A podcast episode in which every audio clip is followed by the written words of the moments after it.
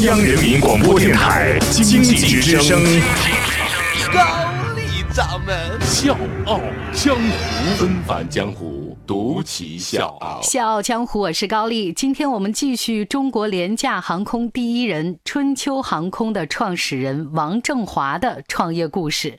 昨天呢，我们讲到了四十岁的时候，王振华辞掉了公务员的工作，下海创业，创办了旅行社。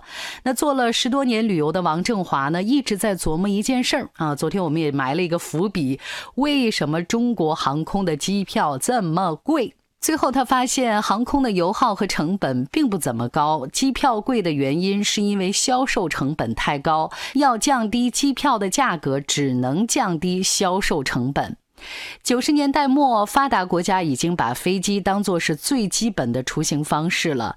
国内坐飞机那个时候还是一种很奢侈的行为，所以当时呢，王振华就暗下决心，一定得让每一个中国人都能坐得起飞机。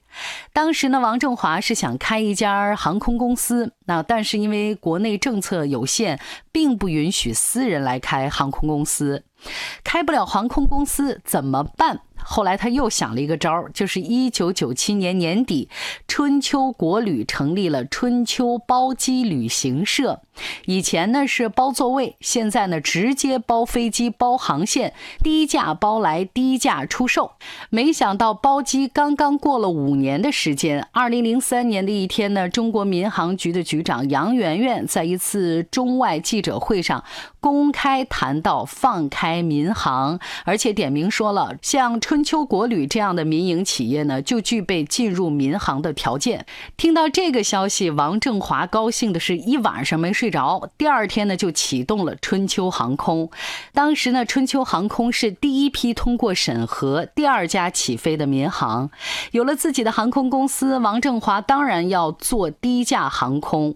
但是呢，说到中国的低成本航空，没有一位业内人士会认为有实现的可能的。这个呢，就好比你站在一条河的旁边啊，所有的人都没有进入过这条河，然后你问说：“哎，这个河到底有多深多浅呢？”没。有人能给你答案，这个就是当时在中国做低成本航空的一个不可预知的未来。但是呢，这个河到底是深是浅，你必须得试才能知道。王振华呢要做低价，不是低个十块八块，而是低一个不可思议。所以当时他就推出了一系列的机票优惠，像一元机票就是一块钱就可以买到机票了，一百九十九元机票、两百九十九元机票，这几个项目一推出，在国内引起了轩然大波。对咱中国的老百姓来说，这个真的是一件让人非常振奋的事情，就代表着你可以用坐火车的价钱来坐飞机到处飞来飞去了。但是对于其他的航空公司来说，王振华就是一个来搅局的人，怎么就好端端冒出你这么一个人？价格这么低，你让我们其他的航空公司怎么活呢？纷繁江湖，独起笑傲，高丽掌门笑傲江湖，敬请收听。那这个时候呢，其他公司就联手来围剿春秋航空了。你可以低价，好，那我也可以低价。但是呢，其他公司没搞明白一件事儿，就是春秋是低成本航空，就算成本再低，它还可以赚钱。那你其他航空公司想要竞争，要搞的是低于成本的航空，那这么下去肯定要赔啊。那为什么春秋航空机票这么低还能赚钱？这个就说明了王振华把降低成本做到了极致，没错，这就回到了我们昨天节目开始说的他的一个极致原则。第一，别人家航空公司有头等舱、商务舱和经济舱，那春秋航空呢全是经济舱，这一下座位呢就比别人多了三十个，价格自然可以比别人低百分之四十。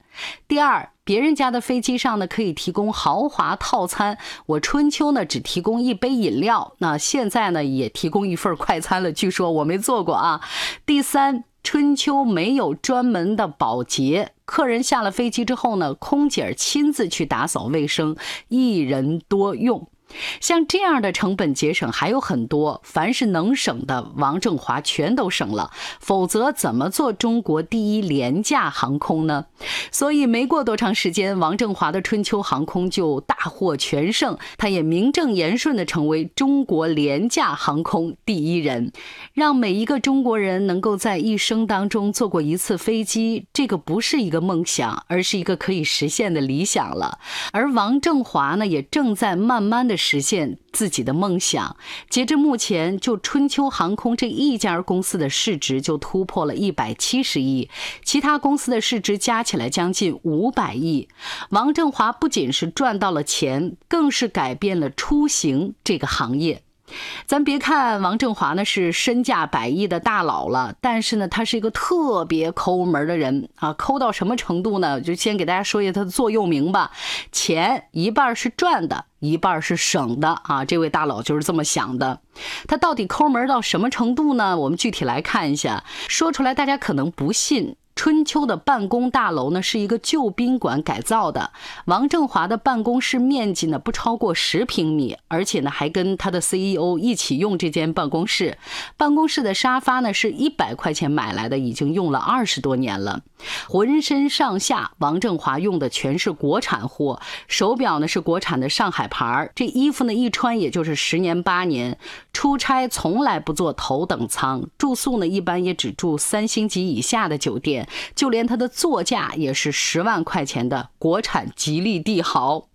这里面呢还有一个小故事，说王振华的大儿子王玉二十年前被王振华送到美国读书的时候呢，只给了他五万块钱的人民币。王振华说，在美国的八年，我再没有给过他任何钱。回国之后，他不仅带了两个硕士文凭回来，还自己赚了两万美元。我觉得我这儿子不错。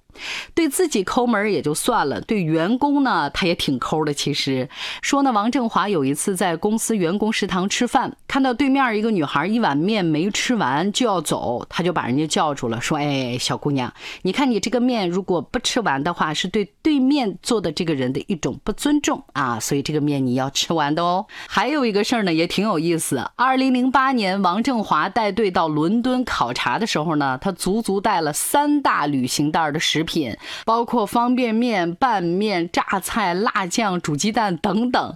公司呢有一位 IT 总工程师，当时就开玩笑说：“哎呦，我们跟着王总出差啊，吃的是猪狗食，住的是地下室。我们发誓把低成本航空进行到底。”但是在春秋航空有两项成本是绝对不会省的：第一是安全不降成本；第二是员工的工资不低于成本。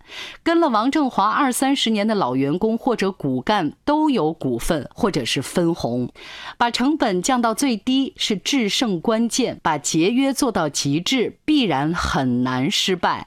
四十岁还能辞掉铁饭碗去创业，王振华成功的不仅仅是事业，还有他异于常人的魄力。小江湖，我是高丽，明天见吧。我是叶檀。向你推荐有性格的节目《笑傲江湖》，请在微信公众搜索“经济之声笑傲江湖”，记得点赞哦。